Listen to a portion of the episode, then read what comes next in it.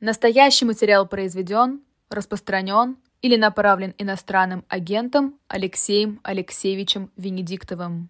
Всем добрый день или добрый вечер, кому как. Вы смотрите и слушаете YouTube-канал «Живой гвоздь». У микрофона Лиза Никина. Это программа «Слух и эхо», но на ваши вопросы буду отвечать не я, а Алексей Венедиктов. Алексей Алексеевич, здравствуйте.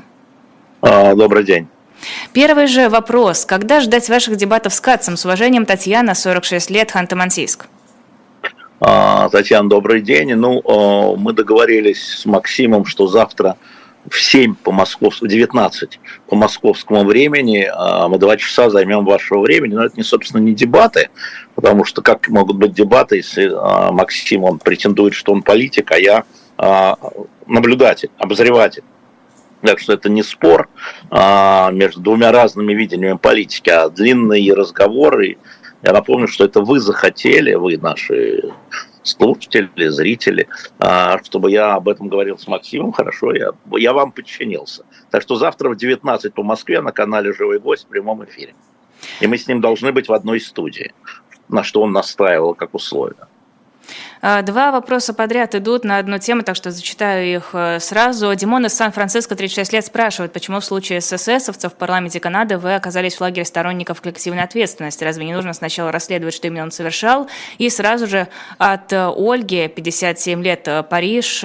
Игорь Винявский в беседе с Шендеровичем заявил, что нет никаких доказательств, что дивизия СС Галичина участвовала в карательных операциях. Пожалуйста, прокомментируйте.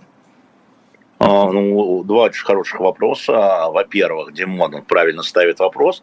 Совершенно не про коллективную ответственность, а скорее коллективную ответственность канадского парламента. А я вообще про этого, не про этого человека, я про реакцию политиков. Когда они стали знать, это их ответственность персональная, они знали, что в результате ошибки, в результате непонимания или в результате свободного выбора они э, стоя аплодировали бывшему эсэсовцу. И я про них я противник коллективной ответственности, я про конкретно каждого человека. Вот один человек ушел в отставку, это председатель парламента. Другой человек назвал это позором для всей Канады и позором для канадского парламента. Это был премьер-министр Трюдо. А третий человек, Владимир Зеленский, отмолчался. Все абсолютно, Димон, индивидуально. Никаких коллективных ответственностей, я противник этого. Так что у меня нет никаких внутренних противоречий, обратите на это внимание. А, некий Игорь Венявский. Ну хорошо, пусть Игорь Венявский обратится к полякам, они задокументировали а, участие 4-го батальона 14-й гренадерской дивизии а, Галичина а, в массовом убийстве гражданских людей а, в деревне Гута-Пеняцка а, более 500 человек. Поляки утверждают 850. Пусть они ему скажут. Это задокументированные вещи. Да? Кто, чего, как, когда, что окружали, кого живьем сжигали, как церковь минировали, где спрятались люди. Все задокументировано. Просто, видимо, Игорь не читал этого, как я понимаю. Ну пусть прочитает. Елена, 57 лет, Магнитогорск. Алексей Алексеевич, скажите, возможно ли на выборах самого движения без привязки к партии? Может, удалось бы кому-нибудь зарегистрироваться? Спасибо, я ваш фанат. Спасибо, не надо быть моим фанатом, я человек противоречивый. А, вот, Лиза знает. Поэтому быть моим фанатом очень тяжелая работа, умственная в том числе и морально-этическая. А на самом деле надо смотреть по закону, что там президентские выборы. Но а, думаю, что вы правы в том, что а, если у кого-то хватит духа, находясь внутри страны, а, собирать подписи, а у других хватит духу оставлять подписи за этого человека, то, возможно, это будет компания, это не значит, его зарегистрировать, но значит, он будет пытаться. Не помню, можно ли это делать из-за рубежа. Там, по-моему, из... какие-то есть ограничения по оседлости. Нет, нет, нет, имеется в виду, что подавать лично документы это. Все граждане России, никто не лишен ни активного, ни пассивного права, кроме как по суду. Поэтому люди, любые люди, которые не находятся э, там, по приговору где-то там, они а, имеют право, но я вот не помню, они могут потребовать, была история, а, не помню с кем, чтобы человек лично приехал, привез документы, а он находится в розыске. Поэтому ну, такая, так, такая вероятность возможна, я думаю, что о ней Максим завтра в 19 будет рассказывать. Спрашивают, уже несколько человек видела, где Константин Ремчуков, почему его так давно не было? Ну, я ответил вам, Константин в отпуске, его время сохраняется за ним, как только он появится, он появится в эфире. Валерий, 68 лет, Москва. Алексей Алексеевич, можно ли было предотвратить войну при признании всеми сторонами бессрочный внеблоковый статус Украины? Я не думаю, я понимаю вашу мысль и сам бы охотно к ней присоединился, но я думаю, что с какого-то времени российское руководство, президент Путин а, твердо выбрали а, путь решения это силовым путем, не доверяя никаким договоренностям, обещаниям и так далее. Думаю, что в какой, нет, в какой-то момент, наверное, было можно, но в какой-то момент это стало уже нельзя. Я думаю, что где-то с года 17 это стало уже нельзя. Мы про это ничего не знали. Алексей, Свердловская область, 50 лет. Скажите, на ваш взгляд, скучает ли Евгений Ройзман по прямым эфирам? Скучает. 70 а, лет Рига, Игорь. Э, Симонян ляпнула про ядерный взрыв над Сибирью. Вы ее хорошо знаете, поэтому вопрос, она действительно такая недалекая или за ее высказываниями стоит что-то иное? А, ну, во-первых, в этом смысле она недалекая а во-вторых, за этим стоит что-то иное. Я думаю, за этим стоит троллинг, и вот в расчете на то, что вы на него купитесь и будете тратить эфирное время на ее обсуждение. Я думаю, что она предложила а, разным своим товарищам это сказать, все похохатали, сказали, ну давай посмотрим, как они завертятся. Что-нибудь приблизительно вот такое. А думаете, это ориентация вот на аудиторию, которая это сейчас будет обсуждать? Просто куча же людей наверняка это увидела из вот обычных зрителей телевидения. Наверняка они тоже возмущены, они негодуют. Разве Почему? это не вред для Симонян? Не знаю, возмущены они или негодуют. А, я не измерял это. Откуда ты это взяла, я тоже Я не предполагаю, знаю. я сказала, наверное. Да, ну, предполагать можно все, что угодно. Люди по-разному к этому отнеслись, а некоторые считают, как хорошо она им смазала. Все это они сейчас закрутятся. Рома, 34 года, Москва. Здравствуйте, Лиза Алексей Алексеевич. Можно ли пробудить в гражданах пассионарное критическое отношение к выборам 24 года в России? Ведь галочка в бюллетене сама ничего не сделает. Важна реакция. Ну, вы смотрите в, э, вглубь и в суть, я бы сказал. А, дело в том, что нет никакого инструмента, который это может измерить. И а, мы сейчас видим такой а, разнобой в отношениях между а, людьми, которые выступают с антивоенной позицией, да, что делать на этом голосовании, как к нему относиться, относиться к нему ему. А, и у каждого, вот если говорить просто о гражданах, уже есть как бы у многих своя версия, как он должен поступить. Да, поэтому, ну, завтра по это два часа будем говорить, так что сейчас будем, я растрачивать аргументы сейчас не буду. А Зоя, 42 года, Курган, не смогла выписать «Дилетант» на 24 год через приложение Почты России. Написали, что это архивное издание и продлить подписку невозможно. Можно ли подписаться на журнал и как? Через неделю-две Почта России откроет подписку, насколько мы знаем сегодня. Так что потерпите две недели. Если нет, будем искать альтернативные способы. А вы коммуницируете с Почтой России или это просто ожидание? Я, я пенсионер, о чем ты говоришь? Я вообще не, я отвечаю только на тот вопрос, на который задала Зоя. Э, Михаил, 33 года, Кишинев. Существует ли еще военная угроза для Молдовы со стороны России? Всегда. А можно чуть подробнее? Нет. Хорошо. Ну, вопрос дурак. Хорошо, Понимаешь, хорошо. Тогда от меня вопрос. Начальником генерального штаба. Вот дурацкий вопрос, получите вот такой ответ. От меня вопрос. На ваш взгляд, России интересно сейчас э, э, проводить специальные военные операции в каких-то еще странах, кроме Украины? Нет, потому что сейчас у России такой возможности физически нет. Сейчас все силы и все внимание сосредоточено на а, украинском направлении. А, и, скорее всего, ни сил, ни вооружения, ни солдат, ни ничего этого сейчас нет. Хотя не исключается, что если сочтут угрозой, то и ответим. 25 лет Днепр. Вы считаете преступниками всех членов преступных организаций, несмотря на то, совершали они преступления или нет? Казус Гунько на примере СС, Аль-Каиды, Вагнера, Русича и так далее. Слово «преступник» имеет э, двойное э, лингвистическое назначение. Оно имеет юридическое понятие. Преступником называет людей только суд. Да? Э, определяет суд. Иногда неправильно даже часто неправильно, но тем не менее а, так. И существует э, в общественном понятии человек там переходит неправильно улицу, он приступил закон, человек совершил убийство. Да, человек участвовал в массовых преступлениях. И дальше уже каждый человек решает, для него это хватает или нет. Некоторых преступников, как мы знаем по а, а, югославскому конфликту, те, которые да, как бы считались преступниками, их встречали как героев в их странах, что в Косово, что в Хорватии, что в Сербии. А, поэтому а, я не сторонник коллективной ответственности, если говорить в юридическом смысле, а, человека можно назвать преступником а в, как сказать, в лингвистическом смысле можно говорить, что он соучастник преступления. Анна спрашивает, ваше отношение к риторике Украины защищает весь мир от России, популизм или правда? Но это не только риторика Украины, Анна. Об этом говорит президент Соединенных Штатов Америки Байден, об этом говорит президент Франции Макрон. А, значит, это часть правды, безусловно, потому что мы видим, что а, военные действия России и Украины – это еще отношение к способу разрешения конфликтов, либо переговорами и компромиссом, либо военными действиями. Россия выбрала военные действия. А Запад предпочитает я имею в виду целиковый Запад, предпочитает ли, не растрачивать жизнь своих солдат, как мы знаем, и решать вопросы компромиссами. Мы даже помним, когда началась а, война в Ираке, то две ключевые страны, англосаксы, как принято у нас говорить, начали военную интервенцию, а две ключевые страны в Европе, Франция и Германия, выступили категорически против и не участвовали в этом, и осудили своих союзников. Так что во всех странах по-разному.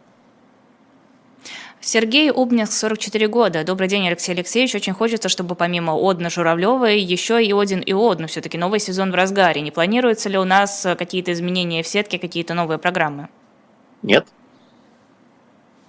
А, Сергей, 37 лет, Ижевск. Историю с сыном Кадырова замяли. Грозная культурная столица 2025 года. Дочь Кадырова, вице-премьер, новая мечеть в Москве. Это заигрывание с народом или открытое хамство? Зачем? Ну, а Чеченская республика, или вернее чеченское руководство является одним из самых лояльных столпов а, Владимира Путина лично. А, и поэтому я думаю, я не знаю, но я думаю, что тут цена, которую Владимир Путин предлагает а, за эту лояльность, для Путина выглядит маленькой маленькой ценой. Ну, подумаешь, мечеть в Москве. Ну, подумаешь, 15-летний там мальчишка что-то там совершил. Ну, подумай, ну, хочешь, чтобы дочка была вице-премьером. Ну, господи, зато вся Чечня э, держит под страхом весь Кавказ и лояльно президенту Путину. За все надо платить. И Путин это хорошо знает. За любые решения, за любую поддержку. Чем-то платить надо, да? За любую лояльность. Вот эта цена, видимо, ему кажется незначительной. Я, я бы так сказал, скорее всего, за, потому что возмущаются этим в основном и так люди, которые и так возмущаются Путиным. Ну, возмущайтесь дальше. Остальные либо молчат, как они молчат и по другим вопросам, либо поддерживают. Ну, э, ну какая разница, какая-то Чечня, какой-то вице-премьер, да хрен с ним. Илья, 38 лет, Питер. Почему никто из мировых лидеров не вступился за Армению? А, понимаете, в чем дело? Слово «вступился за Армению» а, это такой у вас э, пафосный, а, а, то есть вы считаете, что нужно было нападать на Азербайджан, что нужно было делать этим мировым лидерам? Вот что нужно было делать этим, вот я тут, тут общаюсь, да, они мне говорят, а что надо было делать? Да, а воевать? Ну, Карабах – это признанная азербайджанская территория. Сейчас очень серьезные, очень серьезные дискуссии идут по поводу того, что на самом деле, скорее всего, как считают здесь, а, я сейчас в Лондоне, а, Азербайджан может не остановиться на Карабахе. Есть проблема с так называемым а, сюникским или зангизурским коридором, под чьим контролем он будет, который, проходит, который должен проходить по территории Армении для связи теперь уже с анклавом а, нахичевания азербайджанским. Есть проблема еще нескольких семи, по-моему, сел. А, есть проблема в том, что а, значит, армянское государство говорит о том, что азербайджанские вооруженные силы углубились уже в каноническую, на каноническую территорию Армении, то есть, ну, как напали, что ли, на государство, там, члена ООН, члена Совета Европы. Есть, э, проблемы есть. Как вы знаете, сегодня президент Азербайджана Алиев, сегодня четвертый, да, завтра они должны были встретиться с Пашиняном вместе с канцлером ФРГ а, и президентом Франции и президентом Евросоюза в городе Гранада. и должны были там обсудить вопрос о мирном соглашении. Между Арменией и Азербайджаном нет мирного соглашения и соглашения об определении, о лимитации, делимитации границ, о признании международно признанных границ. Алиев отказался сегодня. Он отказался, сказав тем, что я хотел, что и Турция участвовала, а Франция и Германия сказали, нифига там Турции делать. Да? И он сказал, нет, значит, не буду встречаться. И встреча вот э, сорвалась именно, э, ну, завтра, да, конечно, за ночь все может случиться. А, поэтому, когда вы говорите, э, не вступились, но вот а, сегодня, вчера, министр иностранных дел Франции ездила в Армению, приняла решение, объявила, вернее, решение о поставке военного материала. Мы еще не знаем, военного материала в Армению раньше они не поставляли. А, гарантия э, а, армянских границ сейчас, да, вот это новая возникла история, мы с вами говорили, гарантия гуманитарная беженцам, сохранение культурной среды, и вот добавляется граница уже международно признанных Армений, потому что Карабах, повторяю, признавался всеми азербайджанской оккупированной территорией, а, Армения тоже в октябре признала Карабах Э, район Карабаха азербайджанской э, канонической территории. Так что просто так, а что сделать? Что, солдат послать? Что сделать? Ракеты бросить? Ну, чего? Вот чего лидеры должны были сделать? Это они как бы спрашивают друг друга, и меня в том числе, да, и вас, наверное. Поэтому я не очень понимаю, что вы имеете в виду. Два вопроса про 93 год. Первый от Евро... э, Ерлана из Павлодара. Алексей Алексеевич, поподробнее расскажите про события 93 года осени, на чьей стороне вы были?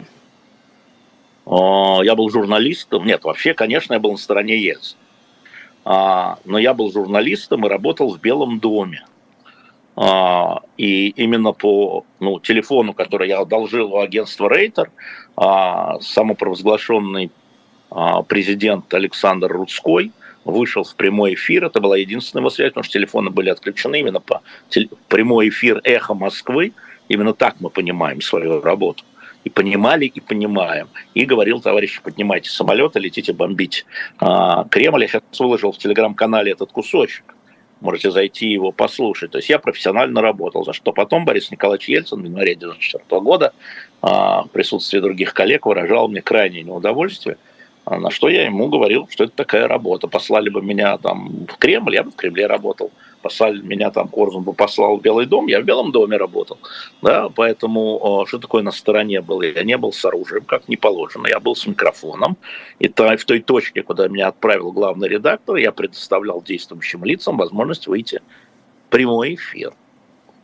Вот. Но я считаю, что э, этот мятеж э, мог оканчиваться гораздо более кровавым способом, если бы его не подавили. Кстати, Сергей Пархоменко, который был в предыдущем часе, очень подробно в Фейсбуке описал, он тоже был в Белом доме и побольше, чем я, потому что у нас-то было всего там 2-3 корреспондента, я бегал там между мэрией, куда пришел Гайдар и Лывков, там, да, и, и, и, и, и Белым домом проходил там два раза, по-моему менял, меня, меня меняли точки.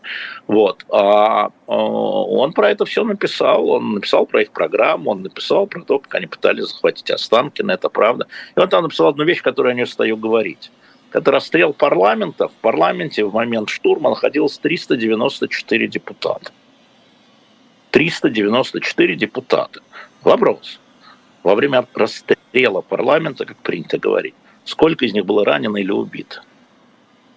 Ноль. Есть статистика. Когда начинаешь задавать вопрос, вот погибшие люди, в основном где они погибли? У Останкина. Не в Белом доме, когда они пытались ворваться в Останкино. Там была перестрелка во все стороны. Есть же все задокументированные вещи. Есть дивная книга «Переговоры в монастыре», стенограмма, где представители Ельцина и Белого дома переговаривались и договорились 2 октября. И договорились 2 октября и заместитель Казбуратова Воронин это дело парафировал. А потом он вернулся в Белый дом ночью, его э, договоренность снесли Хасбулатов и Руссков. Они договорились, понимаете, еще раз.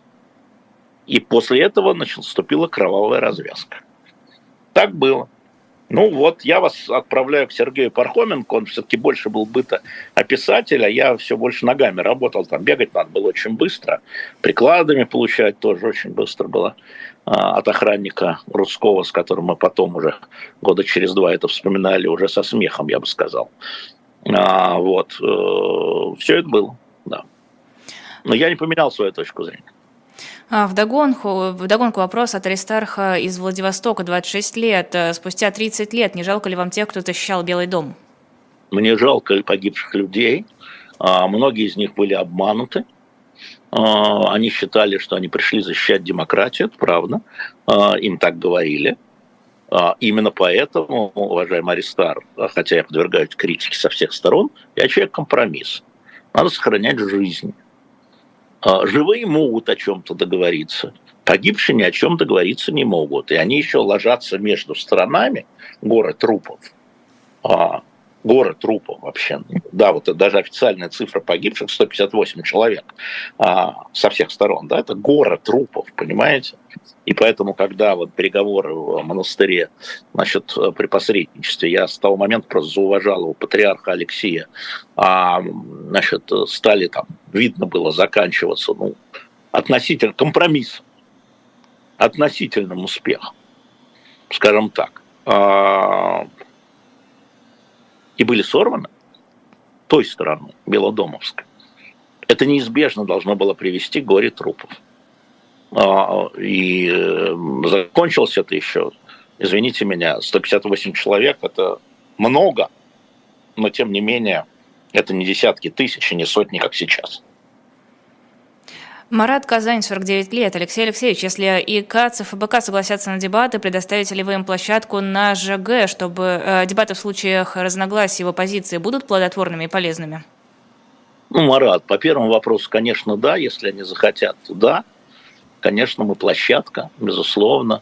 А, значит, еще раз, любые, а, смотрите, есть переговоры, которые надо вести в тиши, тихонько, потому что есть вещи, которые, ну, как я вот говорю, освобождение заложников, а, потому что как только включаются камеры, каждый демонстрирует свою э, боеспособность, я бы сказал. А очень многие вещи э, потом становятся потом. И потом пусть. И потом пусть.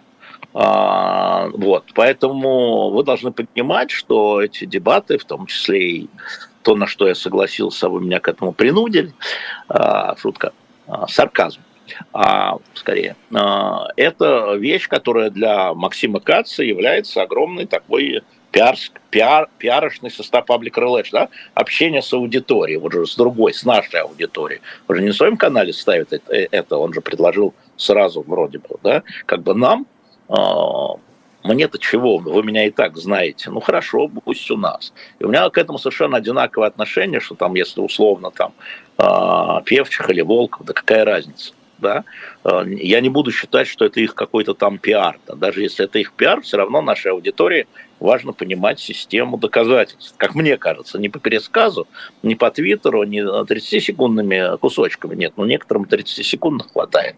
Вот. А на самом деле, поэтому мы, мы открыты. Я же вам только что про Рудского рассказал. Ну, слушайте, буквально там через два часа после этого меня его охранник Коля так приложил прикладом, да, что летел, э, у меня там плечо, может, до сих пор ноет между нами говоря, прошло 20-30 лет. Вот. Ну, а я дал эфир. А никто не мог, а я дал. Вообще не, не я, эхо Москвы, конечно, я был оператором, да, связным.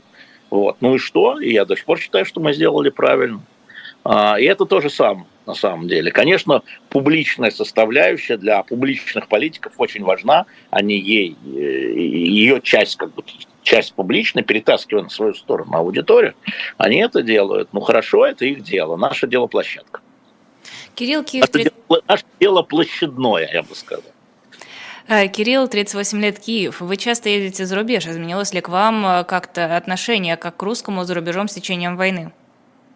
Ну да, э, также я прохожу много границ, и отношение ко мне, да, как бы как стихи о советском паспорте, Кирилл, да, на границах отношения более строгое. Могу вам сказать, на границе Шенгена, а, на границе Великобритании, более внимательно, я бы сказал, но я все понимаю, я терпеливо отвечаю на вопросы, а, каких-то ограничений там я не попадал в то, что мне говорили, я вам кофе здесь не продам, а, или там я вам вот эту майку не продам, потому что вы русский. А, нет, такого нет.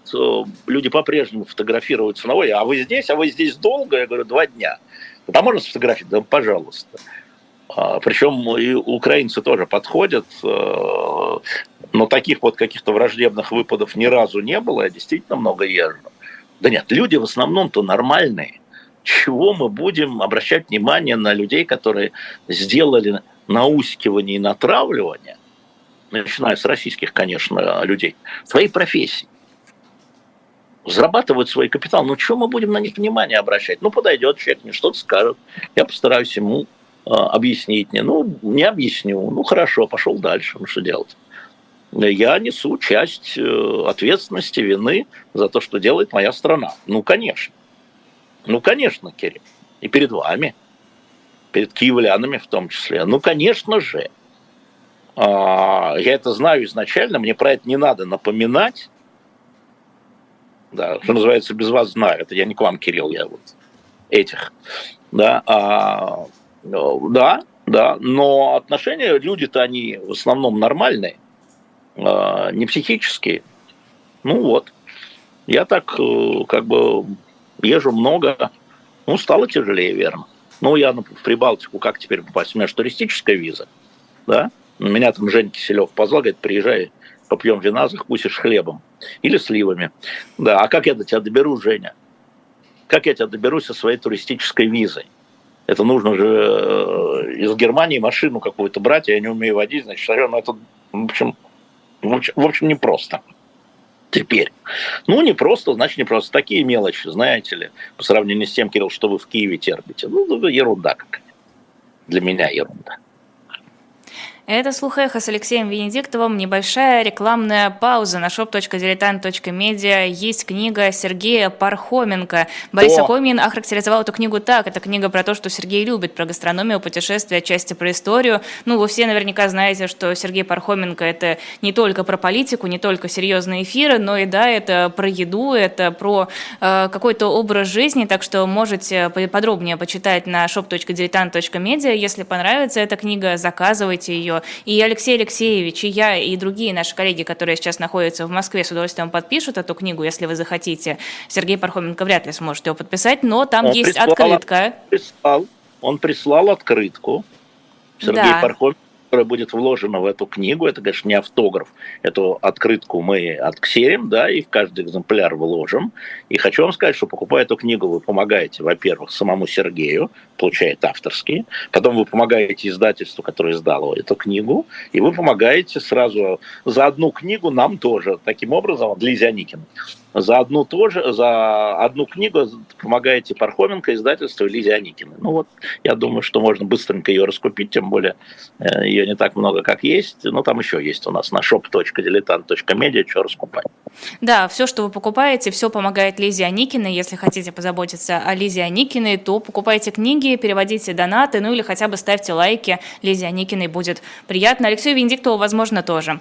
А, вопрос от Александра, 37 лет, Челябинск. На ваш взгляд, что Путин будет продавать электорату во время избирательной кампании, если он, конечно, выдвинется? Победу, стабильность, страх перед 90-ми? Ну, я думаю, какую-то победу. Но, если я правильно понимаю, а, я осторожно предположу, то кто-нибудь будет выдано за победу. А, а дальше, как это упакуют политтехнологи путинские, я не знаю. Но а, стабильности же нет, его нельзя продать, люди же видят изменения. С одной стороны инфляция, с другой стороны там а, твои соседи уходят воевать, да, с третьей стороны там а, подписки в интернете, ну у каждого свое, да. Главное это, конечно, инфляция, нехватка каких-то продуктов, я имею в виду запчастей к автомобилям, да, у многих людей автомобили и так далее. Да, это, это нестабильность, идет нестабильность, не продаж. А 90-е уже никого не, уже это правда уже, ну, ну вот все уже, все, что можно было отжать, отжали про а, катастрофические 90-е в кавычках. А, значит, победу какую-то.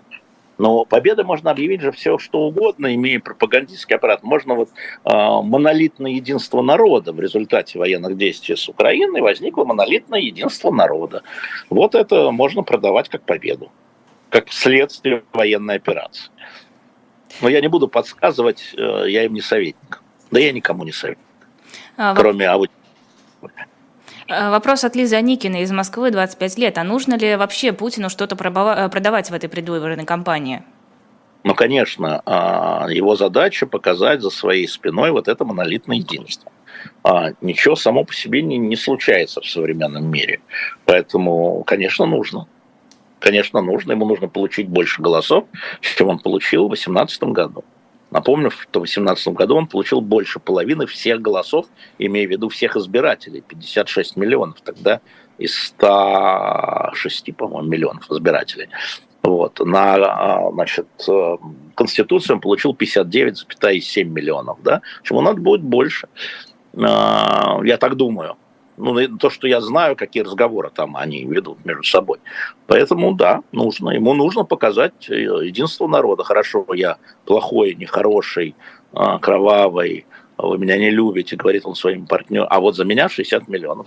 Вы же демократы все. Вы же говорите, что вы демократические государства. Вот, Народ решил, извините. Вот так.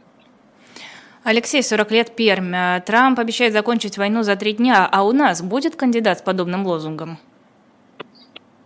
Я бы перефразировала, возможен ли у нас, в принципе, кандидат, призывающий к таким Владимир вещам? Владимир скажет что-нибудь типа, да я готов хоть сейчас, но это же Зеленский не хочет встречаться. Да я вот прямо вот и вот. Но это же он не хочет. Это же они говорят выйти на границы 91 -го года. А я хоть сейчас. Я думаю, что вот вам, вам ваш кандидат. Сарказм. Я теперь табличку надо сделать. Сарказм. Я писать Хотите, надо. я для вас нарисую? Да, красиво. Готическим шрифтом. Хорошо, с удовольствием. Будем показывать, знаешь, как в эфире. Но вам придется ее возить с собой все время, в любые командировки. Отксерим. От... Да. Э, Жуау, 46 лет, Цюрих. Э, Алексей Алексеевич, концепции Путина про сферы влияния. Что принадлежит Китаю, а страны Африки кому принадлежат? А, ну, Китай, Юго-Восточная Азия, в его понимании, Африку они делят с США. И Северная Африка, если я правильно понимаю, Северная Африка, Европа. Ну вот.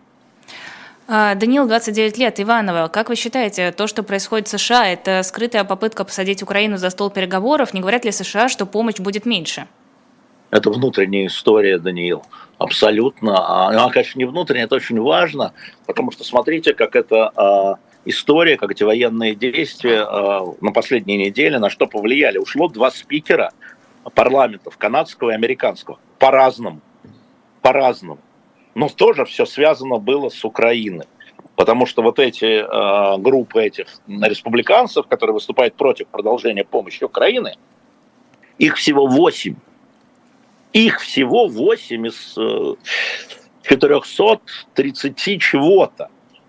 Но поскольку без них нет большинства, значит, начинается манипуляция. И, в общем-то, они э, снесли своего собственного спикера в э, США – ровно потому, что он э, не выполнял их условий по Украине. То есть он как бы выполнил, да, подписал на 45 дней без помощи Украины и тут же сказал, я внесу, говорит спикер, я внесу отдельный закон о помощи Украине. Ах ты падла, сказали они. Ах ты падла, мы об этом не договаривались. И все.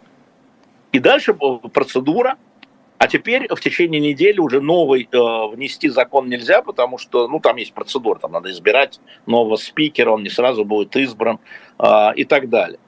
Вот вам, ну, это кризис политический. И это их внутриполитическая история, потому что первым делом, один из них, вот первым делом, как только был снесен э, спикер, э, он тоже человек такой непростой, а один из них предложил на пост спикера Палаты представителей Дональда Трампа. Услышьте, не обязательно а, быть а, членом Палаты представителей, чтобы быть спикером этой Палаты представителей. Это не оговорено в Конституции. И он тут же его выдвинул. Так что там все глубже на самом деле. Но украинский фактор в самом широком смысле слова – очень сильно на это влияет. Вот один спикер ушел из-за этого, из-за украинского фактора, имею в виду Канаду. Другой спикер ушел, в частности, из-за этого, тоже из украинского фактора. Вот так оно и бывает. Ирина, Ленинградская область, 60 лет, спрашивает про выборы. Россияне, уехавшие из страны, их больше миллиона. Их бюллетени хорошая, для, хорошая добыча для фальсификации?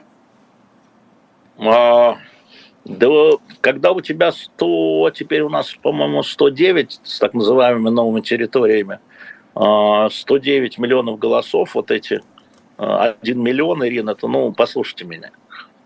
Да ни о чем. Да и проголосовать они не, не все могут прийти в посольство проголосовать. К тому же они противники запрещенного э, слова. Они не будут голосовать. Хотя Катя Шульман голосует электронно. Да? Э, как они смогут голосовать? Что, Леонид Волков придет в, литовское, в Литве в российское посольство, находясь в розыске? Ну, как вы себе это представляете? Да ну бросьте. Ничего не надо там. То есть там все будет обычно. Все будет обычно. То есть уровень фальсификации, вот я смотрю по некоторым регионам, да, а он не меняется никогда. Просто никогда. А, Анна спрашивает э, в тему предвыборной кампании Путина. Если Путин собирается продавать победу, значит, стоит ожидать усиления военных действий? Ну, один из вариантов возможно, но с другой стороны, я говорю, а может ничего, а может быть вот монолитное единство народа. А может быть то, что вот смотрите, у нас там э, два года, значит, санкции, то все, а мы выстояли, мы вот оно, вот оно, и помогаем, и то, и все, и такое может быть. А, насколько я знаю, стратегия еще не определена, но все время говорят про победу. Продавать, ну как продавать, да, главный товар – победу. Какая-то. Ну, возможно, и военная, вы правы, тогда надо ждать какого-то рывка. То есть там много вариантов. Константин, 30 лет, Архангельск. Алексей Алексеевич, какой день в современной России для вас был самым страшным? Ну, это был, конечно, 6 декабря 1994 года, когда меня вывели на имитацию расстрела в городе Грозном, если говорить о личном. Конечно, я это помню. До каждой щербинки на этой стене, у которой я стоял. А вот, ну да, как-то так, у всех лично, я думаю. Татьяна, Армения ратифицировала статут Международного уголовного суда, который выдал ордер на арест Владимира Путина. Что это значит?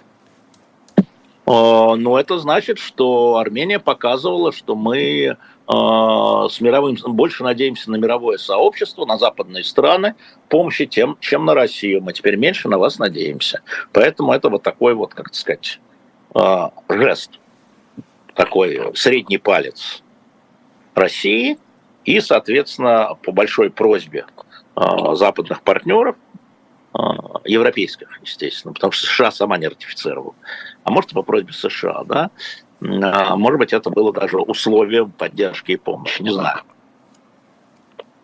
Николай Вологда, 38 лет. Здравствуйте, Лиза Алексей Алексеевич. Существует ли грань между доносом, например, за антивоенную позицию, сообщением о возможном преступлении, например, о краже или избиении?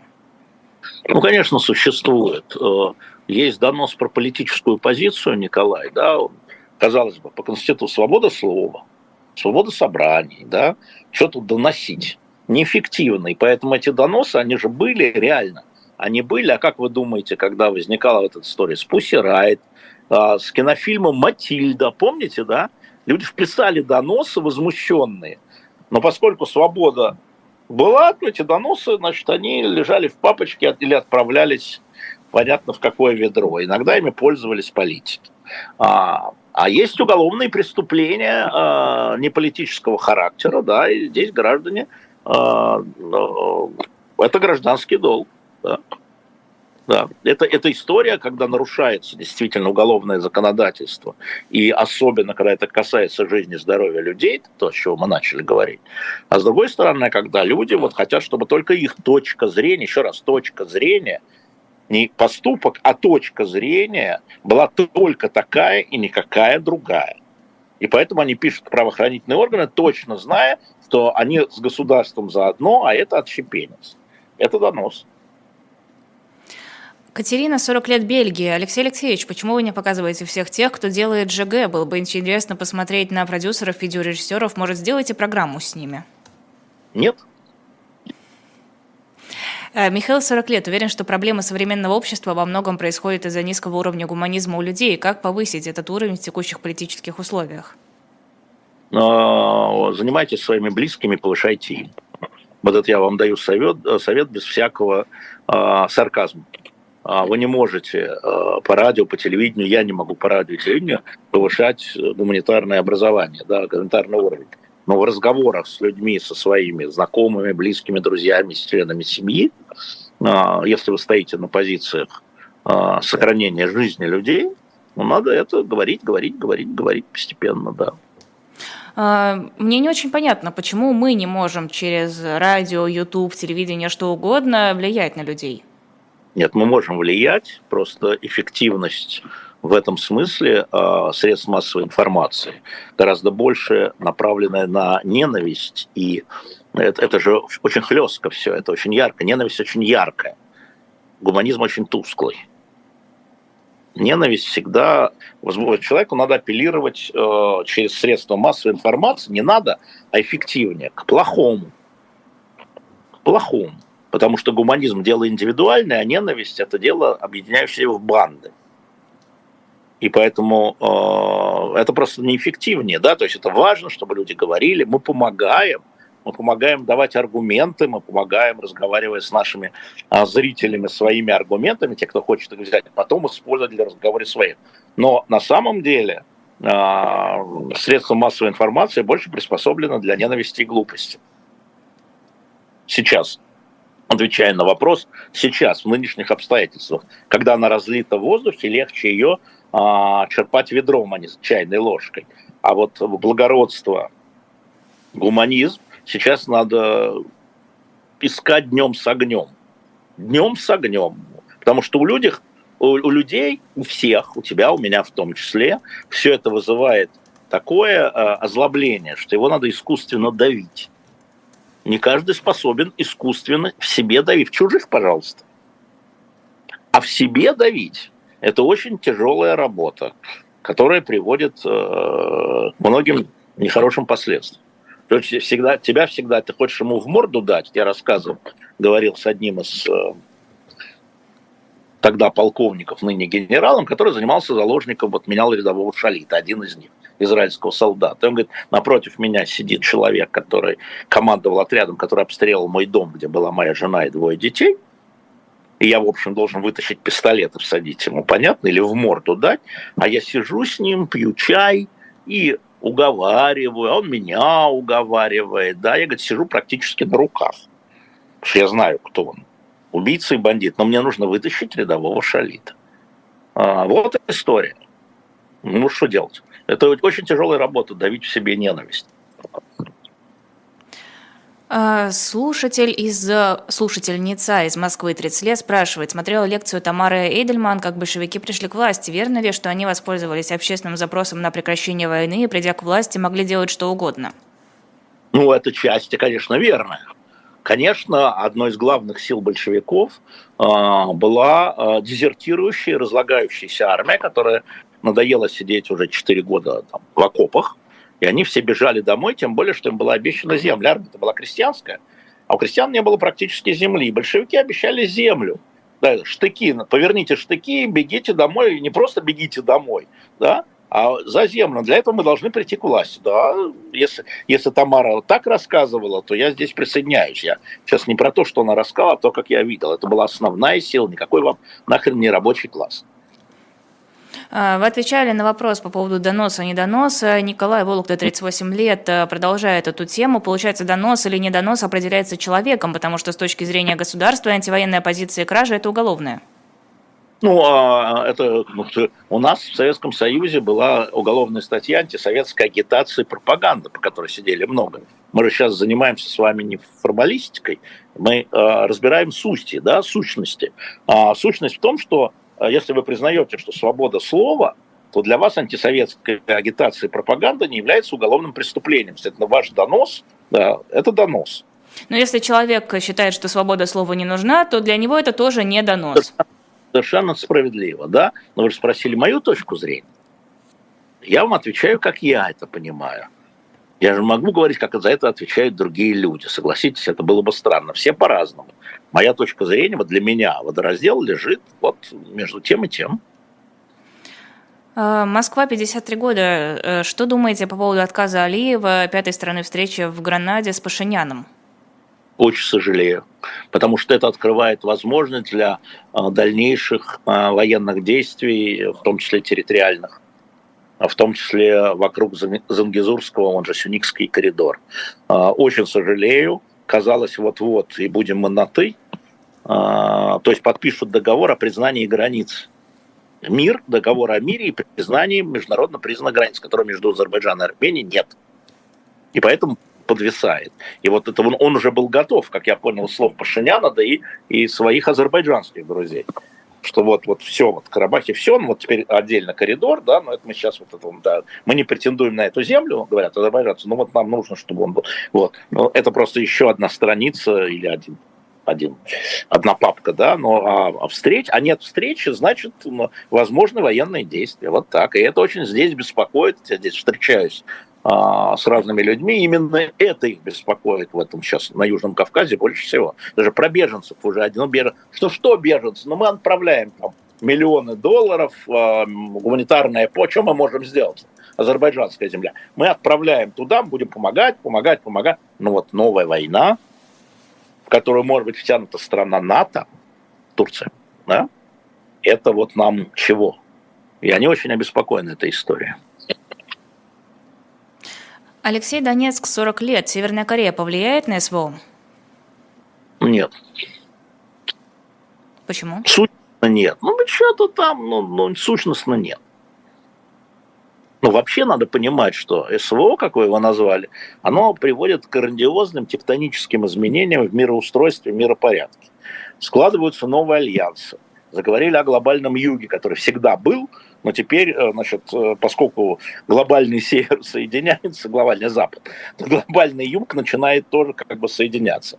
Поэтому вопрос Тайваня выскочил вдруг, да, то есть он не вдруг, но все смотрят, а Тайвань это Донбасс, да, ой, Ой, нет, Тайвань это Карабах, как говорит мне один китайский дипломат. Он говорит, Тайвань это Карабах. Вы же все за вот, за, да, вот это территориальная целостность, вот, вот, вот, вот, вот, ага, и так далее. Вот э, э, поэтому Северная Корея там играет, конечно, свою роль большого раздражителя, ну и у них большие запасы действительно снарядов советских, которые подходят. У меня правильно поправил Бунтман 152 миллиметров а, для российского вооружения, которые можно будет каким-то образом через что-то получить. За что-то и через что-то. И это усилит напряженность, безусловно, потому что мы, они хотят от нас э, баллистическую помощь. А мы хотим от них э, помощь вот, в количестве. Вот так. В этом смысле да. Но вот так, чтобы вот вообще, ну пока не вижу. А, Виктор, 50 лет. Возможно ли в России по образцу США двухпартийная система? Виктор, ради бога, это решать вам. А, тут и однопартийно это никак не получается, потому что а, на самом деле, ну, Единая Россия, она же не партия, это класс бюрократов. Завтра придет президентом Алексей Навальный, и весь класс бюрократов ему присягнет. Только пятки засверкают. Ну, кроме каких-то одиозных людей. Ну, ну, ну правда. Ну, ну, ну что, ну, избрали президент, я губернатор, да, я депутат, меня заставили в Единую Россию, ну так, я бизнес не могу. Ну, слушайте, а, конечно, в Европе мы видим, как изменяется, да, если раньше были там консервативные а, партии, там такие консервативные, и против них социал-демократические, это было лет 20 назад, то теперь мы видим партии в Европе, да, во всей Европе, там, популистские такие, поднимающиеся право-популистские партии, вообще право-популистские. Социал-демократы уходят ниже, а здесь появляются центристские, не появляются, а развиваются центристские и зеленые. А, вот Германия, да, зеленые практически уже входят в правительство многих земель. А, меняется конфигурация, у людей другие страхи, знаете ли. Поэтому дело не в том, чтобы нарисовать две партии а дело в том, как люди почувствуют, кто выражает их интерес. А, Александр Балашиха, 45 лет. Э, добрый вечер, Алексей Алексеевич. Как вы считаете, почему Владимир Путин кратно не усиливает российскую группировку в Украине и не верится в отсутствие резерва? Ну, конечно, резерв есть, но а, что там усиливать? Сейчас российская группировка находится а, в глухой обороне. А, и э, куда набивать солдатами? Это окопы набиты, спасибо, что называется. э, идет подготовка, идет набор контрактников. Смотрите, если, ну, давайте поверим официальным цифрам, 300 тысяч больше. А, треть миллиона человек, контрактники, они еще не брошены в бой. Сейчас начнется призыв, а, еще 150 тысяч, а эти 150 тысяч, они теперь поскольку эти регионы новые признаны Российской Федерацией, могут там служить. То есть это как бы не на фронт, они, значит, там начнут служить там комендантской службы, службы связи и так ну, далее. Ну, в общем-то, в этих же регионах идет набор тоже да, срочников. Да, да, да, да, да, да, высвобождая других, которые уже в окопах. То есть, ну, вот, там же э, такая история. Поэтому здесь как раз, я думаю, э, они считают, поэтому мобилизации-то второй волны нет. А куда их девать-то? У нас столько ружьев нету и кирпичей, чтобы ими чистить, их чистить.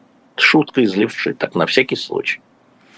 А, Евгений, 43 года, Москва. Подскажите, почему перед каждыми восклицательный знак выборами в среде оппозиции начинается натуральный срач? Ведь это всегда играет на руку Кремлю. Почему нельзя было хоть раз объединиться?